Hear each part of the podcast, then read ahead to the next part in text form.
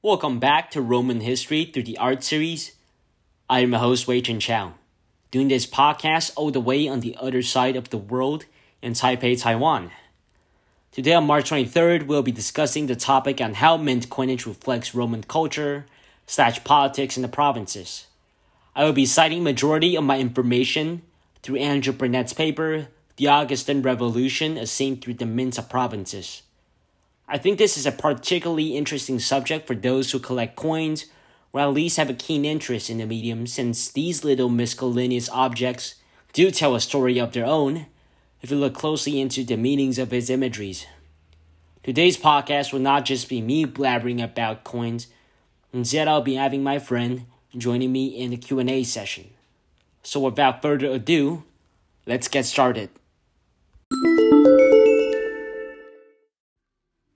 Coins in the passage were shown to have quite the variation, of which one can distinguish certain coins to have deities and other which opt for different designs, whether of persons, of status, or letters. What could be the reason behind omitting the religious side of a coin's design? And what exertion of power would portraits on coins have over the people? Excellent question to start off the day. How do we interpret the variations of imageries on coins? After the rise of Imperial Rome, we see quite the influx of coinage that shows living people. Before in the Republic era, Romans usually include deceased individuals to commemorate their ancestors. Late into the Republic era, with Julius Caesars and on to the Imperial era, we can observe that Romans began to mint coins that bears the portraits of living people. The reasoning behind this change is rather simple. Some people might never see their leaders in the flesh. So, what can they do to have a general understanding of who their leader is? Coins. These items are circulated around the Roman sphere to assert power. However, most of Augustus' coinage lacked proper identification or inscription of his position as emperor. This is originally thought out to be a reflection of Greek culture, whereas deities often lack titles. However, this later changed when the practice started to include inscripting titles on coins, which, in my opinion, is to further symbolize the power these emperors hold over the, their dominions.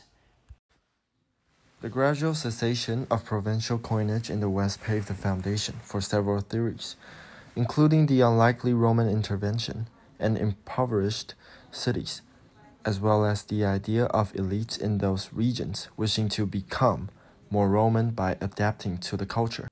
What is the significance in the imitation of coin designs, both politically and socially? I would say it shows the gradual shift from regional commerce to a more centralized commerce. In other words, the provinces or colonies decided to use Roman iconography to conform to Roman standards to help with their tradings.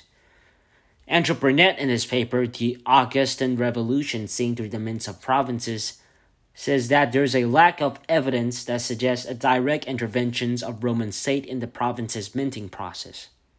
Like you mentioned in your questions, there are people speculating that these cities gave up their own coins in favor of Roman ones. I would have to agree on that.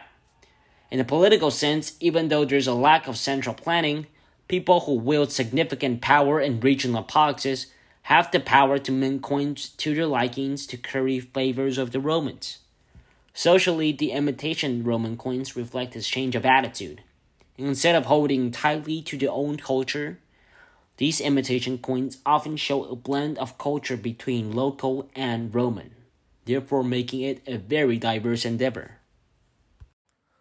A change in rulers during the era in question almost always led to the design and distribution of new coins. The author mentions a bewildering variety of mostly small sizes and low weights, and that some cities probably recognized their own coins only, with Roman coinage unlikely to be centralized according to the author. What aspect of different coins are most likely to contribute to higher value per coin? For example, would older design for a prior emperor be of less value, or would it be more easily based on weight? I think the value of the coin back in the day is primarily based on the weight of the coinage. The reasoning that some cities issue coinage that are less valuable in general is mainly due to the fact it is comparably smaller but use a different alloy than the ones being used in the Roman heartland. Cities often mint their own coinage and, like you mentioned in your questions, only get recognized by their own government or citizens. To follow up on this, I believe this is one of the driving factors for the provinces to try to imitate Roman heartland coins, such as the sestertius, which is a larger size coin, for it helps with circulations in general. So no need for the Romans to enforce their will on the people. The sheer economic incentive will nonetheless pushes people to adopt Roman standards when it comes to coinage. It is stated that excluding Nero, most emperors did not have portraits that were highly distinguishable or even featuring more individualized portraits. In fact, Nero is an exception to many of the generalizations of how imperial identity contributed to the system and design of Roman coinage.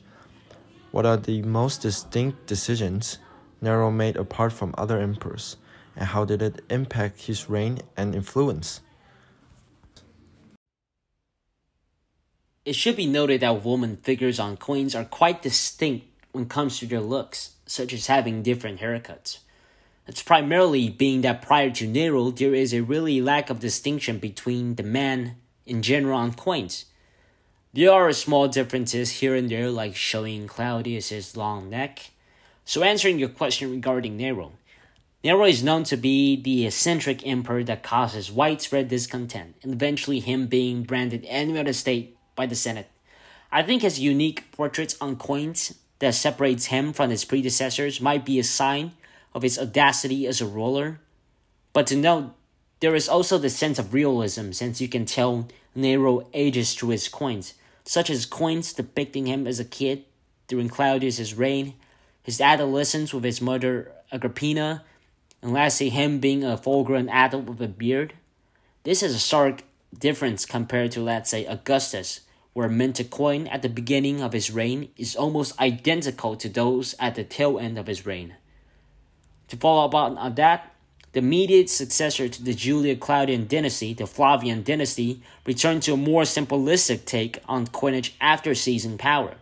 This can be interpreted as them trying to distance themselves from the excess nature of Nero that led to his downfall. So I would say the truth is somewhat a mix of the two, with Nero having a say of his depiction on coins, while also during that period they were experimenting with more realistic portraits depiction of emperors. To sum up today's subjects, Roman coinage starting in the Augustan period did not reinvent the wheel. There wasn't an attempt to suddenly overhaul how people perceive coins in general. Instead, changes are often minute and so to come with Roman iconography blending in with local coinage, creating this new, unique item. As Andrew Burnett puts it, it encapsulates the new world order of the Augustan world. Therefore, it is safe to say that this new world order, Burnett described as essentially the Roman standards are now the bedrock of coinage of the Western world, which I would say even lasted to this day. That's all for today's podcast, folks. I want to say thank you for dropping by today's session. Be sure to tune in every once in a while for the newest episode of Roman History Through the Arts, where we are continually discussing various topics of Roman history and Roman lives. Thank you.